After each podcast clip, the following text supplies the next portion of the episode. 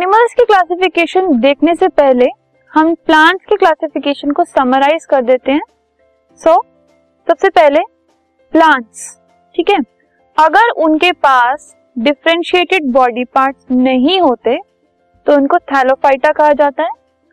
जो प्लांट्स जिनके पास differentiated body parts होते हैं उनको फर्दर दो पार्ट में डिवाइड किया गया या तो उनके पास वैस्कुलर टिश्यू नहीं है टू कंडक्ट वाटर या अदर सब्सटेंसेस को एक जगह से दूसरी जगह लेकर जाने के लिए, या फिर उनके पास वैस्कुलर टिश्यू होता है सब्सटेंसेस को एक बॉडी पार्ट से दूसरे पार्ट तक पहुँचाने के लिए।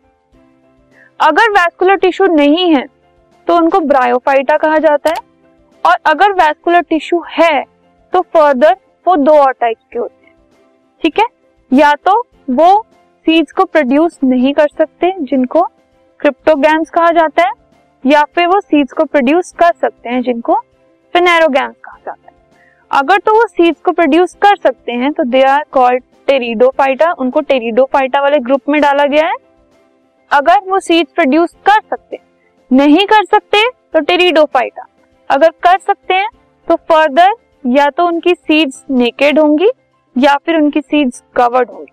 अगर नेकेड होंगी तो उनको जिम्नोस्पर्म्स कहते हैं, और अगर कवर्ड होंगी तो they are classified as in angiosperms angiosperms को फर्दर दो और पार्ट में डिवाइड किया गया है। वन कॉटिलेडन वाले, जिनको मोनोकॉट्स कहते हैं, और टू कॉटिलेडन वाले, जिनको डाइकॉट्स कहते हैं। So this is a kind of summary to the classification of plants We will now move on to the classification of animals.